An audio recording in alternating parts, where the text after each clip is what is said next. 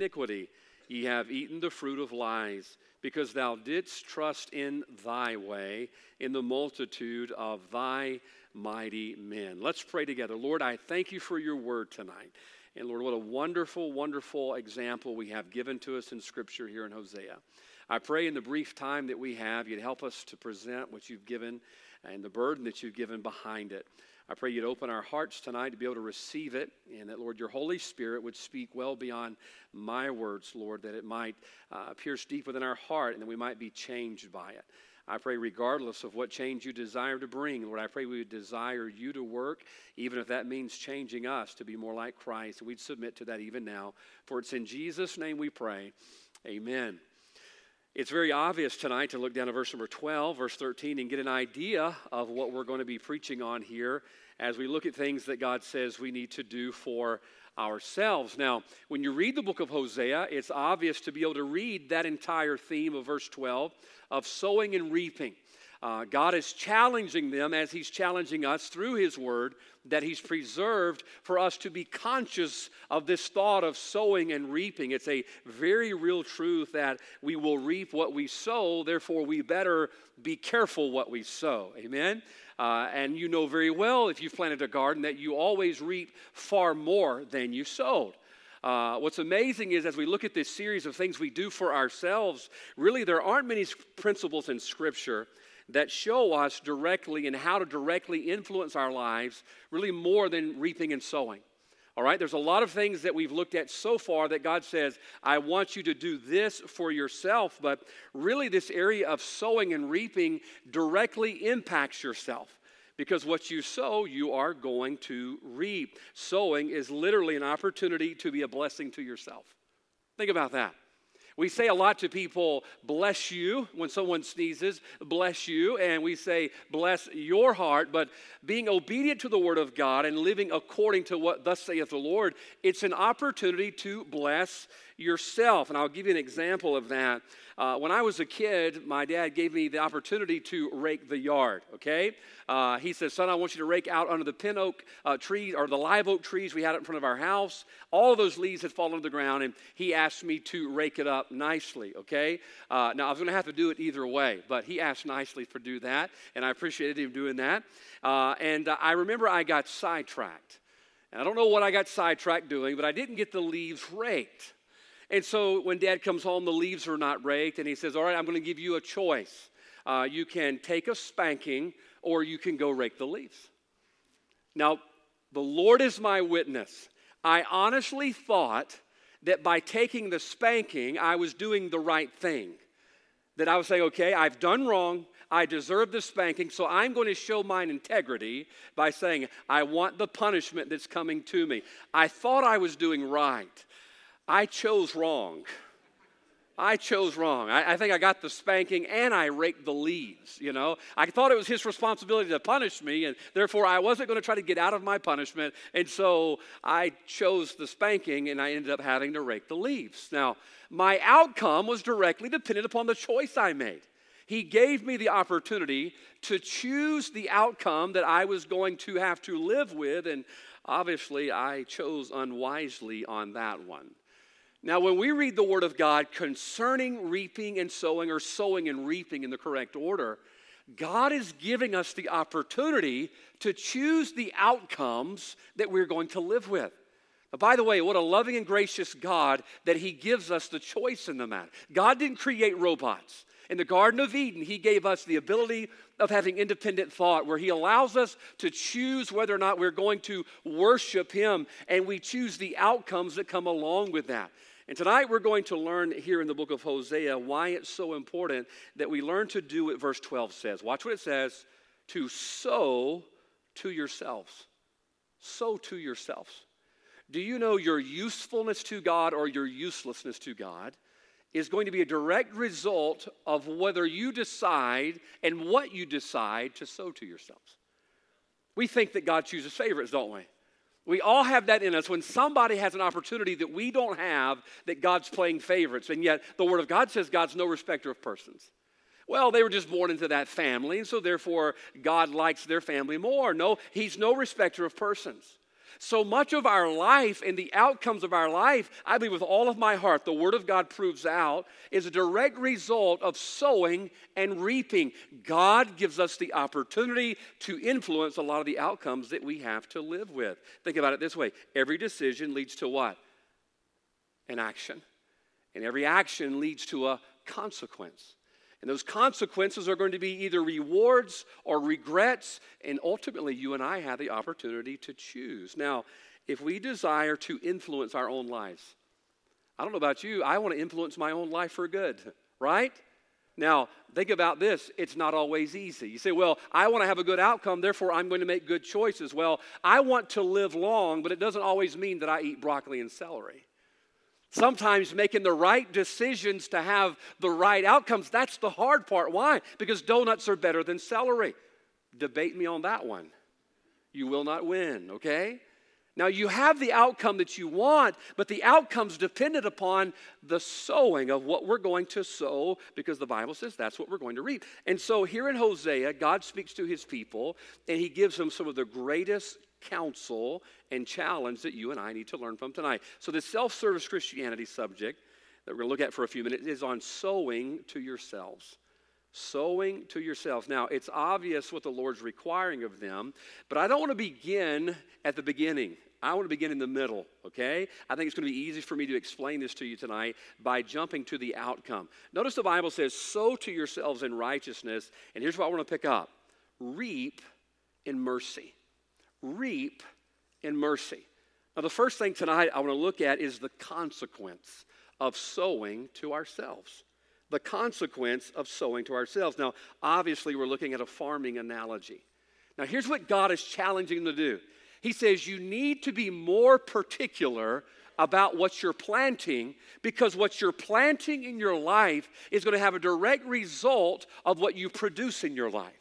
All right? Now, some of us haven't gotten this down pat as good as we should. Sometimes I'm guilty of that as well. That we scratch our head why we have so much of a certain type of produce in our life, but the produce is often a direct result of what we planted. Now, here's what God is saying He says, I want you to sow to yourselves. Why? Because there's a consequence to what you sow to yourself. There is an outcome that you're going to produce in your life that's a direct result of what you planted in your life. Now, as he speaks to his children, Israel had lived recklessly, all right? They had lived recklessly, they had lived carelessly, meaning they had made their choices based on temporary, momentary pleasure. All right? Could we say all say tonight we're guilty of that? That we are all tempted to focus on the here and now and what's going to bring us pleasure. What's the terminology we use in 2022? YOLO, right? Some of you are like, what does that mean? That's, that's, not, the, you know, that's not the yogurt. Uh, the YOLO means you only live once, right? You only live once. And we think about, well, I want to enjoy this time and today because you only live once. Now, that sounds catchy and it sounds daring, doesn't it? But it's not true. You live more than once. The Bible's very clear on that. As a matter of fact, you can be making decisions today that you will relive the rest of your life if you're not concerned with the consequence of what you're planting. As a pastor, there's not a day goes by, or at least a week that goes by, that at some point in my week, I don't have a conversation with someone about decisions they're making in the present all right? And we think about, well, I'm going to enjoy it right now in the present. The problem is there's a consequence to what you're planting. What does the Bible say? Sow to yourselves in righteousness, reap in mercy. This is why Paul told the church at Ephesus that we walk circumspectly. We walk circumspectly. What does circumspectly mean? It means watch where you put your feet. Watch where you place your steps. Watch the direction you're going. Why? Because there's an outcome to it. Be careful what you sow because there's a reaping, and the reaping is direct consequence of what we sow, what we have sown. I'll give you an example. Um, in my probably the last three or four years, uh, I have learned that I can't just eat what I want when I want. Okay, now this is new territory for me. Maybe for some of you, you've been there for a little while, uh, but I used to eat what I wanted when I wanted. I mean, right before I went to bed, I'd eat a, uh, I'd eat a piece of pizza. didn't have a problem with that. I drank a cup of coffee right before I went to bed. Didn't have a problem with that. Why? Because I enjoyed it and it didn't bother me later. Well, now I sit there and I'm in the living room or in the kitchen and I see some leftover pizza there on the counter. And uh, Brother Mickey, it looks good. I like pizza. And I'm thinking to myself, I would enjoy that right now. But then I begin realizing I'm not going to enjoy it later. When I'm laying there in bed staring at the ceiling and I'm wondering if I'm having a heart attack or not.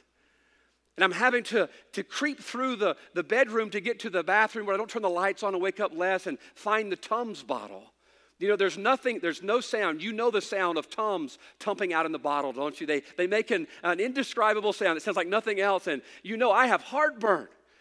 And I make my decision now on whether to eat the pizza by how it's going to make me feel later. And I'll be honest with you, I've gotten to the place now in my life where it's not worth it. The consequence of that pepperoni pizza at 9:30 uh, is not worth it at 11:30. So I'm making decisions now based on how I want things to be later. Now, this is what God's telling his people. God's telling his people there is a consequence, so be careful how you sow to yourselves. Someone put it this way sow a thought and reap an act, sow an act and reap a habit, sow a habit and reap a character, sow a character and you reap a destiny. Now, folks, I'm not sure about destiny, but I do know that there's outcomes. And those outcomes come from decisions of what we're sowing right now in our lives. You know, a lot of times we, get, we like to think, well, that's just the way the cards fell for me. No, a lot of what we're going through in our lives is what we have sown. All right, we have sown, and now we're reaping what we have sown. I think about this uh, Moses. He, uh, I, I went Moses in Hebrews chapter number eleven. Uh, the Bible says, choosing rather to suffer affliction with the people of God than to enjoy the pleasures of sin for a season. Now we know that verse. But I want you to think about the tail end of it. He says, choosing rather to suffer. What is that? That's in the present. Moses chose to have momentary displeasure. Why? So that he could reap something more pleasurable in the future. Now, the last part of that verse says this rather to enjoy the pleasures of sin for a season. Now, think about that word season. That's also a farming terminology, isn't it? It's a season. Do you know sin does have pleasurable seasons? It, does. All right? Have you ever sinned? All right, some of you are looking like, I don't know what you're talking about. I have. Guilty. By the way, we all have. And for the moment, it's pleasurable. Living in that moment of sin, it is pleasurable. We like it. But watch, sin has a season. That season of pleasure is temporal. But there's also coming a season of payment. There's that season of pleasure, it's a season of payment. Now, you think about it tonight, the prodigal son, I, I just dare bet you tonight that he enjoyed the time in the far country for a little while, right? He's living it up. He's got money. He's enjoying all the trappings of carnality. He's having a good old time. And then when the money ran, ran out, that season of pleasure was over. Now he's going through the season of payment, and the payment's not pleasurable. What should he have done? He should have paid mind and attention to the consequences of sowing to himself. I think tonight we have more say in our life than we realize we do. We think that life is just this random course of destiny, that this was the lot that I was dealt. No, a lot of what we're dealing with is what we dealt ourselves. Because he says here, watch what he says in verse number 13 Ye have plowed wickedness ye have reaped iniquity. Ye have eaten the fruit of lies, because thou did trust in thy way. You're like, man, I don't like where this road is headed. Who chose the road? He says, thy way. You didn't choose my way, you chose your way. It's like any time that I choose to override Siri, I usually end up being wrong on my GPS. And my wife just kind of enjoys that. You know, that womanhood, Siri and my wife, you know, they stick together. And usually they're right. I mean, there's no way on earth this is going to get me where I'm going. Lo and behold, she's usually right. I end up getting lost or not finding my way to be where I need to be on time. Why? Because I chose my way. You see, the outcome is the consequence of the choices that I made. This is what he's trying to tell them. There are consequences of sowing to yourselves. Why did Joshua say, Choose you this day? Choose you this day. Our consequences are the reflection of the choices that we made. choose you this day. It's not fate. We like to use that terminology a lot because, you know, it kind of kicks the responsibility off our shoulders. It was just fate. It wasn't fate. That's like me at 11 o'clock saying, it was just fate that I have heartburn. No, you ate pizza at 9:30, all right? That had nothing to do with fate and everything to do with choice. That's what God's telling us tonight. Be careful, the Bible says. Why? God's not going to be mocked, for whatsoever man soweth, that shall he also reap. Folks, we've got to get this thing down pat that God says you can sow to yourselves. That a lot of what we are reaping in our lives. Now, look, don't you walk out of here tonight. Look, if you're looking for a reason to be mad, I'm going to give you one in this message because you're going to say, all the tough times in my life are my fault. No, I'm not saying that. I don't think it was Job's fault that he went through the tough time he went through. I think a lot of what we go through is our fault. And we try to blame fate and we try to, uh, to blame destiny. No, it had nothing to do with that. Galatians chapter 6, verse 7. I just quoted it for you, but let me read it to you. And I want you to hear something very important in the middle that we often overlook. Be not deceived, God is not mocked. For whatsoever, watch, a man. That means ourself, correct? Soweth, that shall he also reap. For he that soweth, watch this, to his flesh. I'm sowing it to my flesh. It's not what God wanted, it's what I wanted. Do you know, one of the things that gets me in trouble more than anything, and I know you won't believe this, but I'll, I'll convince you of it. One of the things that gets me in trouble more than anything is my mouth. My mouth gets me in trouble. I open it and say what I want to say when I want to say it. I open it to say how I feel when sometimes I just need to clamp down and let that watchman over my mouth shut the drawbridge doors. And then it's amazing how a little fire, this thing between my lips, can kindle. I mean, I can go for a half a day and have a bad spirit, or, or my wife and I have, have tension between us, all because of something that I said. And I'm sitting here thinking, well, I guess it was just fate. We have an argument today. Well, it wasn't fate, it's what came out of my mouth. I chose to sow to my flesh. I chose to do what I wanted and to choose my way, and now I'm reaping the consequence of that.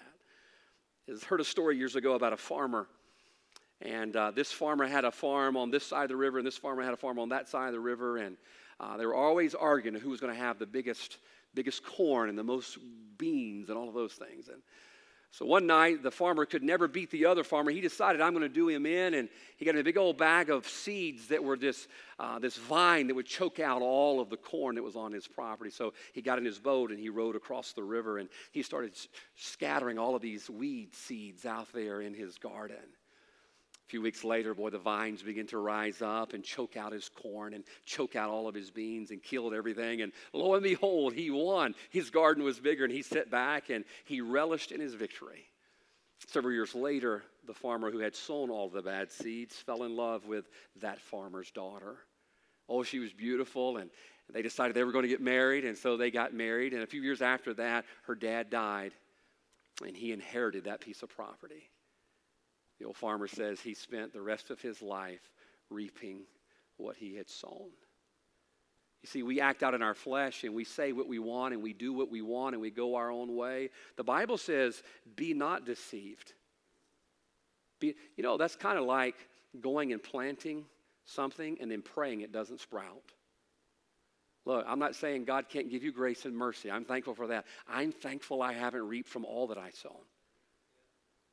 But I can't just expect the grace of God to constantly overlook the sin that I'm sowing.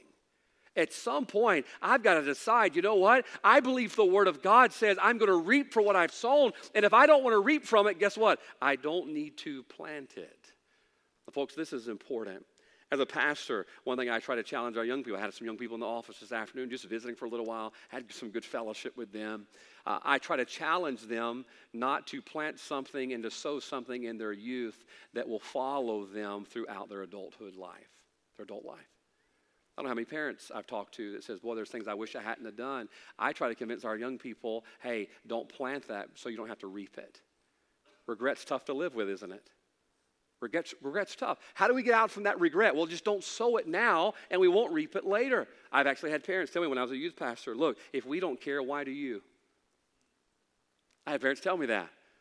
Look, if we don't care if they do that, why do you? Because as their pastor, uh, I don't want them to sow wild oats and re- reap a wild harvest. I want them to reap the goodness of God, the blessings of God, the providence of God on their life. And we're trying to make their life a little better than ours, aren't we? So we have to help them understand what? The consequence of sowing to ourselves. Oh, wouldn't it be wonderful if we could sow those things in other people's lives for them? Wouldn't that be great? Mom and dad, look, if you got kids, wouldn't it be great if you could sow all of those things in your kid's life for you? No, at some point they have to sow them for themselves. They have to decide the outcome they're going to want. Reminds me of Brother Hub. You remember the Hub? Uh, he was a member in our church in seminary years ago, and uh, Brother Hub had this big old flat area for, uh, for, a garden every year. And before he planted his garden, he would come over and ask Leslie, all right, how much corn do you eat in a year? uh, how many beans, how much beans do you eat in a year? And we're like, that's kind of a weird question. You know, as a pastor, I've been asked some weird questions, but that was a weird one. I says, just curious why you want to know. He said, well, there's a part of my property where I plow up. He said, that part is for the preacher. And I plow that up and I plant that for the preacher. And man, every year we had fresh corn and beans and all kind of good squash and okra. Man, we had more vegetables than we knew what to do with. It was great. I didn't have to plant any of it. I didn't have to weed it. I didn't have to fertilize it. I didn't have to keep the deer out of it. Sometimes I didn't even have to pick it. It was great. But I hate to tell you, spiritual fruit's not like that. You're going to have to get out there and work at it. I can't plant it for you. You can't plant it for me. Why? Look what the Bible says, verse 12. You've got to choose to sow to yourselves. Can I tell you what I'm afraid of tonight? Just be honest with you. I'm afraid a lot of us are praying for something that we've never cared enough about to plant. We want something in our life, in our home, and in our children that we've never cared enough about to plant. All right? We wanted them to be athletes. And man, we had them at ball practice and we had them watching videos on the swing and how to be this and that and the other. We wanted that. And so we invested in that. And that yet we pray for our kids God, use my kid in, in your will, in your plan. What did we do to invest in that? We pray for things in our children's lives, we pray for things in our marriages. You know, this time of the year, I know some of you, you're watching the Hallmark channel. You know, you know that's not real, right? All right, I'm just throwing that out there, okay? Some of you husbands are like, man, the bar's been set. Look, ladies, they're just actors, okay? They don't even care about that woman that they're married to on the show, all right? They may even despise them, all right? So, guys, no pressure on you, all right? Hallmark Channel is not the bar, all right? The Word of God is the bar of who we need to be. But there's things you want in your home, right? There, there's fruit you want in your home. There's relationship. Hey, I want a greater relationship with my wife than I have right now. I want to grow closer to her. I want to love her more. Can I tell you, those fruits are not going to pop up by accident. At some point, you've got to realize that those fruits are the results of what we're sowing right now. And if we want those fruits, we're going to have to put the work into it. We can't just pray this fruit into existence. At some point, we've got to do some work for that. So, number one tonight, on sowing to ourselves, first see the consequence of sowing to ourselves. But then notice the beginning of verse number 12. Let's go back to that. With that consequence in mind, I, I want you to see the second point, and that's the command in sowing to ourselves. What's the command? Well, the consequence is we're going to reap all right, what's the command? Well, he says in verse 12, sow to yourselves in righteousness. Now, we don't have to read between the lines to see the seed, do we? Notice he just says it right there. It's righteousness. So here's what God's doing He's given us a divine prescription for desired produce. Okay? A divine prescription. God says, if you want this in your life, here's the seed you're going to have to plant. By the way, I take God's word for it tonight. If God gives us the seeds that are going to produce the produce, I would just trust God that that's how it's going to be. Now, here's the sad thing the sad thing is tonight, we are just like the people in Hosea. We will take the world's advice. We will go, listen, we will go to Books a Million and get a number one bestseller on the home and the family and how to raise our children before we take up the very word of God who instituted the home and who created that child. Think about that. We will take the word of everybody else on how to have good kids and how to have a good home when God says, Hey, I know exactly the seeds you need to plant to have the produce that you desire to have.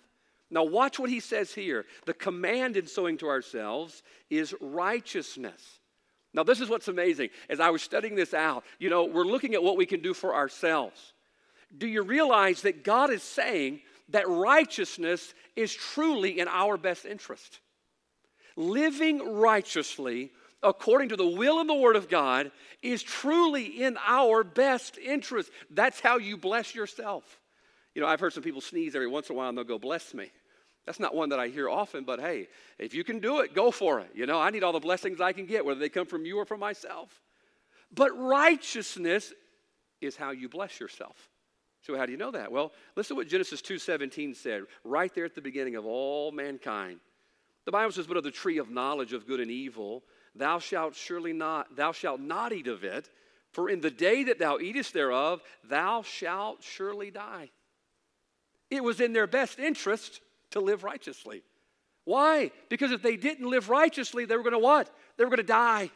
So here's what God is saying to Adam and Eve live righteously. Why? It's in your best interest.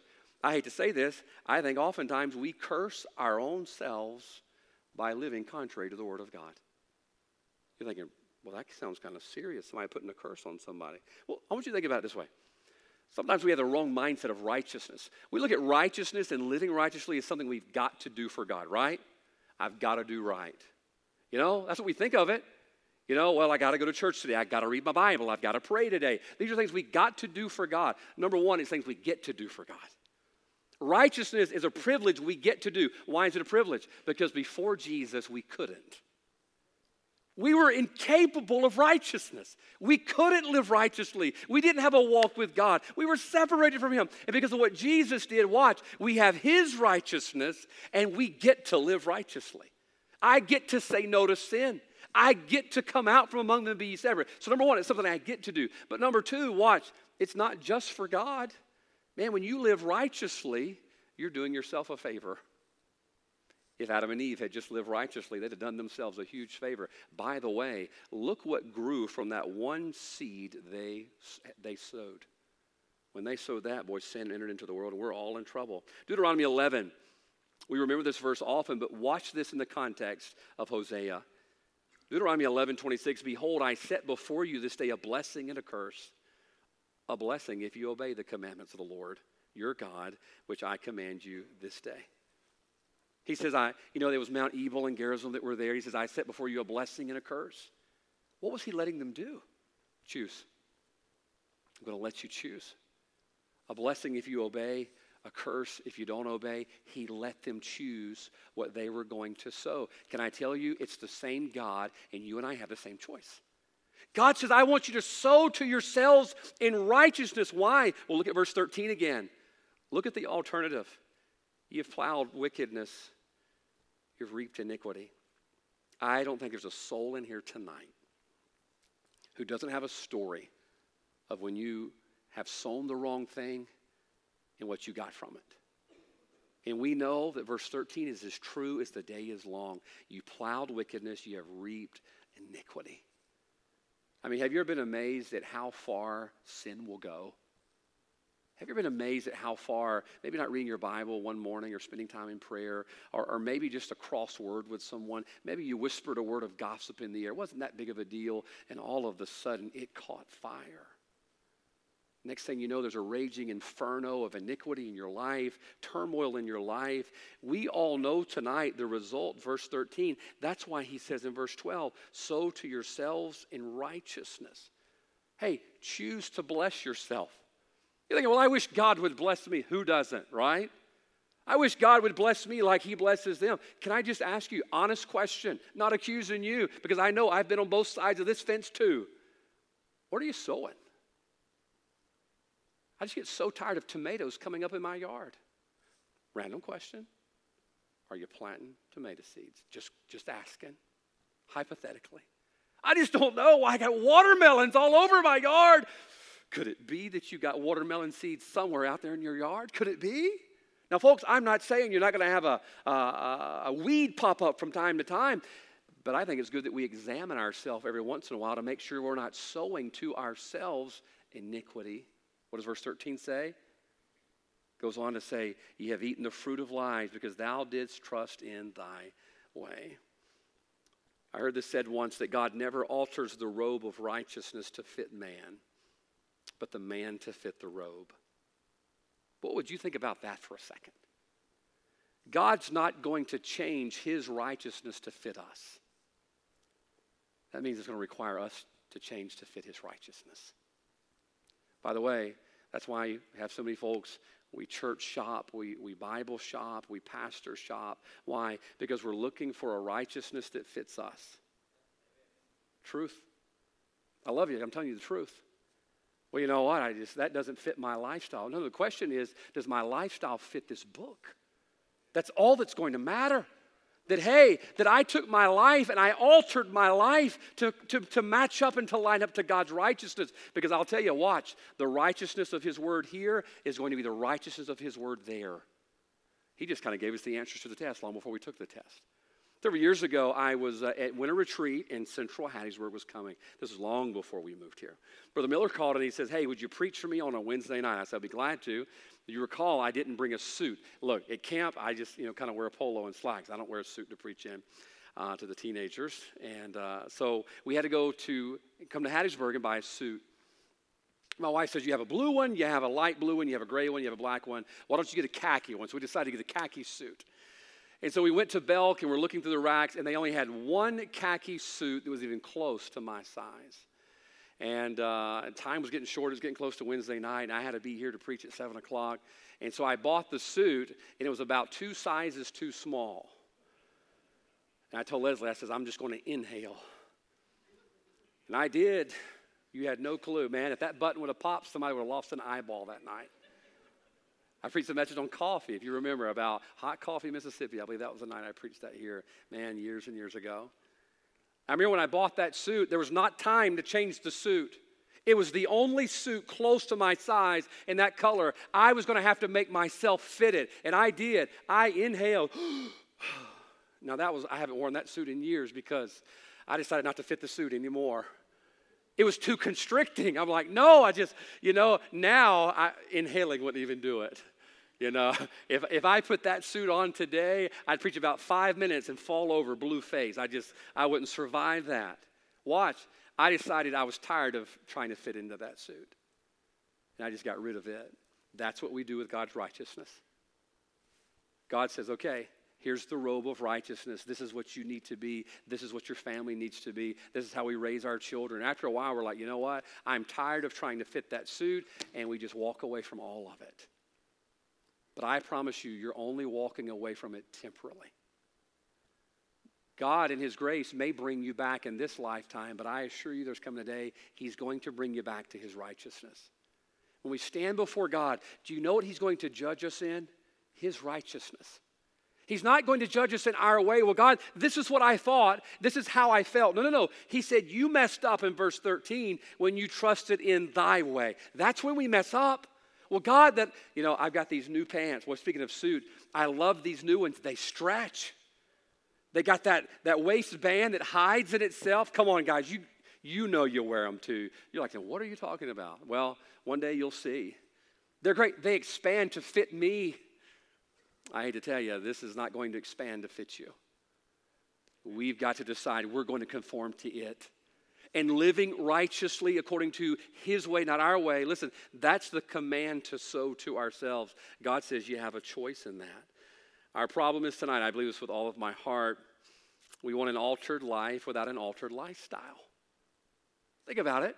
You want an altered life, but we, we don't want an altered lifestyle. God, I'm tired of the consequences, but I'm not willing to alter my life that's going to change the consequences. Well, I hate to tell you, you keep planting tomatoes, you're going to keep getting tomatoes.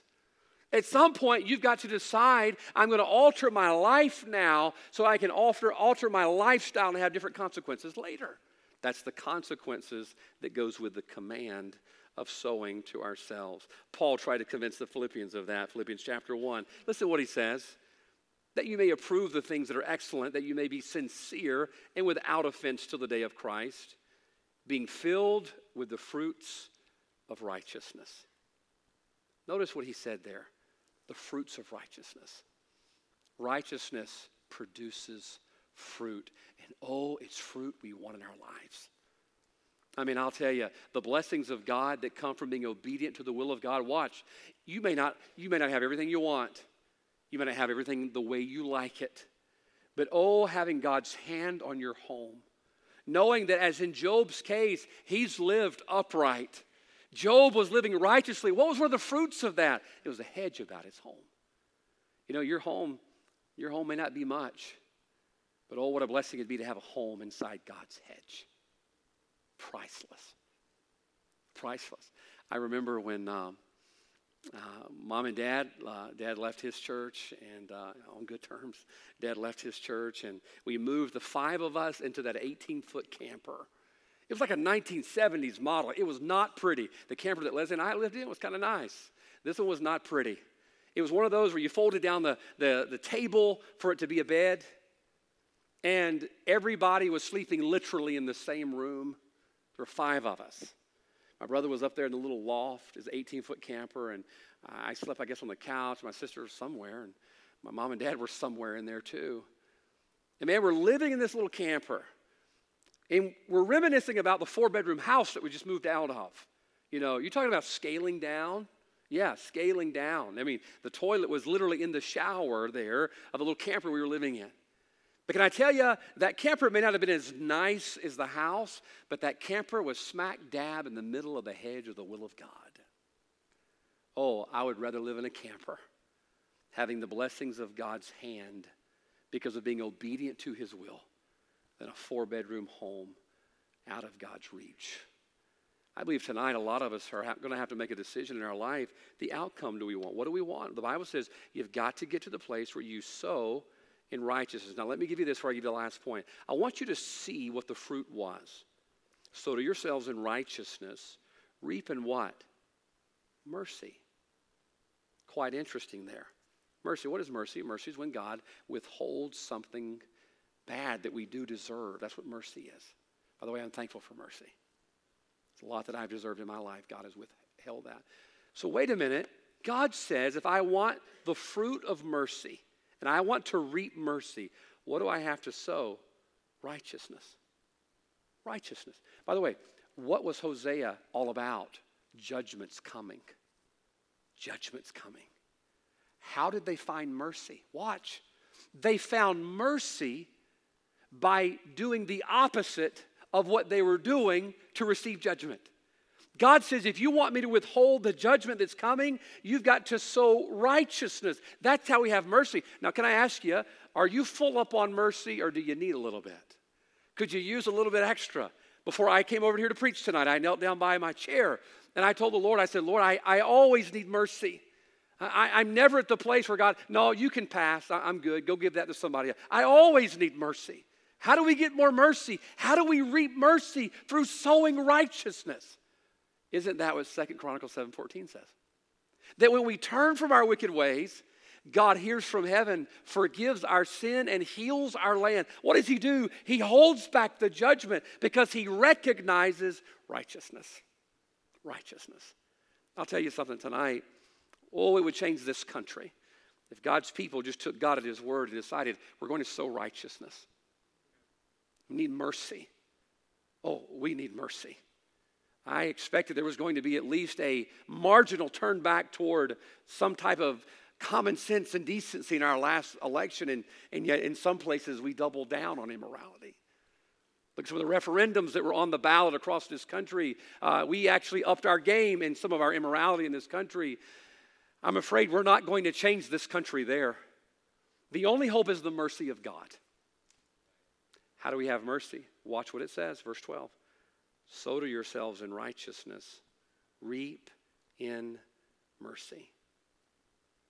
It's so hard for us to keep sowing iniquity and expect God to keep being merciful. Righteousness is the key to mercy. There are times I fail God miserably. And God has every right to unleash his judgment on my life. As a loving father, he chastens every son that he loves. I deserve the chastening of hand of God in my life so much more than I receive. Why doesn't God just zap me out of here? He's merciful. I promise you, tomorrow I'm going to need more mercy. I have no clue why, but I assure you, me knowing me, I'm going to need mercy. How do I get mercy? Well, the Bible says, I sow in righteousness. Proverbs 21 21. He that followeth after righteousness and mercy findeth life. Notice righteousness and mercy are on the same road. You pursue righteousness, watch. You pursue righteousness, you're going to find mercy.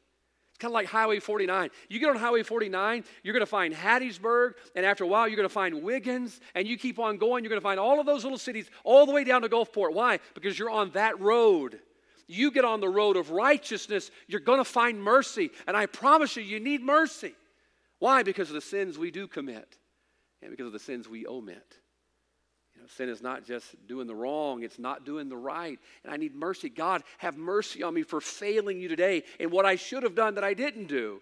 How do we find mercy? We sow in righteousness. They're all on the same road. So, what does he say? I want you to do for, to yourselves, for yourselves. I want you to sow in righteousness. That is the command. But then finally, here comes the hard part. I'll give you this. The Bible says, Sow to yourselves in righteousness, reap in mercy. Break up your, notice that, you're doing this for yourself, fallow ground. For it is time to seek the Lord till he come and rain righteousness upon you. Notice the hard part here. He says, I want you to break up your fallow ground. That is your dormant, uncultivated ground. This is number three, the condition in sowing to ourselves. The condition. You say, Well, I want to reap good things. Hey, amen, great. Wouldn't it be great if desire was enough. That I desire to be fruitful. Therefore, because I desire it, it's going to happen. If that was the case, we'd all be fruitful, wouldn't we? We'd have enough to spare, but desire is not enough. At some point, in order to have what we don't have, we're going to have to do what we haven't been doing. That's what he's telling them. If you want to have this outcome, you're going to have to do something you hadn't been doing. That's why you're breaking up your fallow ground. Here's the amazing part Fallow is ground that you've overlooked, or maybe you've decided to pass over. He says, I want you to break that up. That area that you've avoided, that's fallow ground. I noticed out here on our property, uh, on the south uh, lawn down there, uh, if you get toward the bottom, there's an area that's always wet. And when they're cutting the grass, they can't get the mowers down there because the mowers would get stuck. And so they avoid that area. And boy, when it's raining really good here, sometimes even in December, it grows and that area grows. And you can tell that area has been avoided. It's been passed over and it's sitting idle. All the weeds and all of that's growing up. It has been fallow, it hasn't been tended to. Sooner or later, they'll come along with the highway department, those big old bush hogs, and they'll mow it down. They'll finally address what they have been neglecting. This is what God's telling his people. He says the reason you're on your way toward judgment is because you've been avoiding the areas that I tell you you need to be breaking up. And oh, I believe with all of my heart tonight, we as the people of God, we're missing out. We're all missing out on blessings of God, the hand of God, the providence, the direction of God, because there's things in our life that we know that God wants us to tend to, and yet we pass over them. You know, we all have hobby horses, don't we? We all have hobby horses. We all have areas of biblical interest that we like. You know, some people like prophecy, some people like studying the home, uh, some people like studying areas for young people. We all have our areas of study that we enjoy, but then I think we probably all would admit tonight we have areas we like to avoid too, don't we? Areas of God's will, God's way in our life that, you know what, I'm just, I'm not going to tend to that right now. I believe it's those areas of fallow ground that God calls us to break up. God says you can't leave that idle. You can't keep ignoring that. Do you know why America's in the shape we're in? Because we're ignoring the areas that matter to God. God's not interested in our military or our economics. God's interested in righteousness. America's ignoring that right now. We have no mind for righteousness. We have no desire to live by the will and the word of God. We're ignoring that. And God says that's why you're headed where you're headed. At some point, you're going to have to decide, you know, I'm going to give heed to what God says matters to him. He says, Sow to yourselves in righteousness, reap in mercy, break up that fallow ground. It's amazing how easy it is for all of us tonight to get comfortable ignoring areas that God says need to be cultivated. Now, here's what's amazing. I don't know what they are in your life. You may not know what they are in my life. But I guarantee you, every person in this room tonight, there's areas of our heart and our life that aren't cultivated that God wants us to cultivate them. God says, I want you to break that up. You've been kind of ignoring that. You don't want to have anything to do with that right now. Or, or, or maybe it's a hot topic issue, or maybe it's something that you, in your past that you don't even want to think about and deal with. God says, break it up. Break it up. There's areas of your heart and your life that need tending to tonight. And God says, I want to work. Hey, you got to get that right. You got to be willing tonight to go to those areas that are sitting idle and maybe we've avoided for far, far too long. Maybe it's a sin tonight. Maybe it's a private sin no one else knows about. Uh, maybe it's bitterness. Maybe tonight there's immorality. I don't know, folks. We're all capable of it. If a man after God's own heart could steal a woman and murder her husband, what are you and I capable of? We all have areas of maybe we don't want to tend to. God says you need to break that up. That's something you can do for yourself. You say, Well, here's what I'm going to do. I want God's blessings on my home, so I'm going to work extra hard. I promise you, if we worked as hard spiritually as we do physically, our families would be so much more blessed. Our kids don't need the newest cell phone, I promise you. They, listen, they don't need the newest shoes, I promise you. But they do need is a mom and dad who are sowing to themselves a grandma or grandpa sowing to themselves righteousness. Righteousness. I believe tonight God was trying to get a message to his people. I know it. He sent his messenger to say in verse 12, You need to sow to yourselves in righteousness. Why? So that you can reap in mercy. You ever need some mercy in your home? Need mercy for your children, mercy for your marriage? There's mercy to be had. He says, but you've got to be willing to sow in righteousness. I've listened to Dave Ramsey for years. Don't always uh, adhere to what I hear, but I've listened to him for years. I remember as a young man listening to him talk about how to one day be able to slow down and enjoy life. He says, You've got to live like no one else today so you can live like no one else tomorrow. That's our problem. We don't want to live like no one else today. We want to be just like everybody else today, and that's why we're going to be just like everybody else tomorrow. Why don't we decide tonight? I don't want to be like everybody else. I, I want God's hand on my home. I, I want God's blessings on my home. I want to have the fruit of God in my home. So, you know what? I don't care if nobody else does it. I'm going to sow to myself in righteousness so that I might reap and reap in mercy tonight. God says this is what we need to do for ourselves. There's a consequence. We're going to reap. There's a command. We've got to sow. And that condition is I'm willing to go into the areas that I've left dormant for far too long. Tonight, our heads are bowed, our eyes are closed. Let's stop right there. Our heads are